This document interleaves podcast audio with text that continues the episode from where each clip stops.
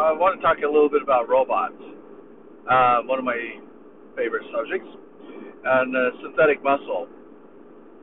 And uh, it was kind of interesting that uh, synthetic muscle is stronger than biological muscle, and it's made me kind of wonder uh, about some of the applications that uh, are going to be applied. You know, especially where people are getting older and uh, mobility is a challenge. It's really hard for them to move.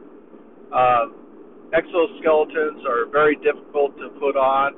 Um, but it would be interesting if they apply synthetic muscle with uh, connected, you know, almost like a hip tra- uh, hip implant, and connect it bone to bone. And uh, if it could uh, work with biological muscle, so you could do things like help you walk, uh, uh, stand up. You know, so as you're getting older. Um, you you know you would have the synthetic muscle, and I, I don't know what the the life of a synthetic muscle is, but uh, suppose that it was you know it was it could last the duration of your life, that would be incredible, and you wouldn't lose mobility. Um, but even though as your biological tissue deteriorated, you you would still have mobility, and so the value of it would, would remain very high. Uh, and then you'd have you'd have to carry a battery pack in order to to power the synthetic muscle. And you know, it's like the body rejects a lot of foreign bodies, and so you know you'd be subject to uh, wherever there was uh, uh, any any area that was interacting with the outside, you have infection and stuff. So I'm not sure how that would work, but it's still an interesting idea uh, if the power source could be internal, uh, you know, put it like in your hip and a small fuel cell that lasts you, you know, 10 years, you know, that'd be amazing. You know, you would have a cyborg type of capability.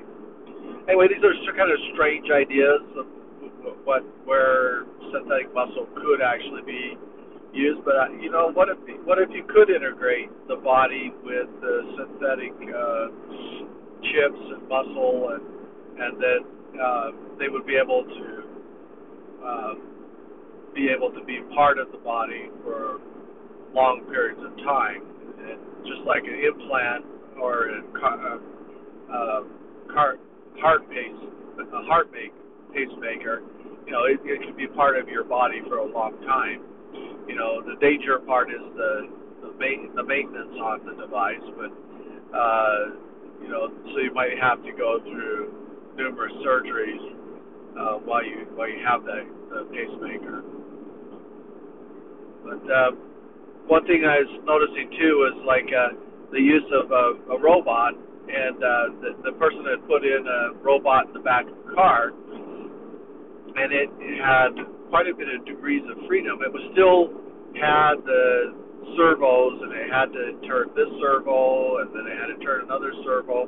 Didn't have the natural kind of motion that our hands and our arms and our shoulders provide, but uh, it was still easily able to pick up the tire, move it around, take off the lug nuts, put the new tire on, and uh, you know, it almost looked like something from a, a sci-fi movie, but uh, it was a real robot in, in changing a car tire.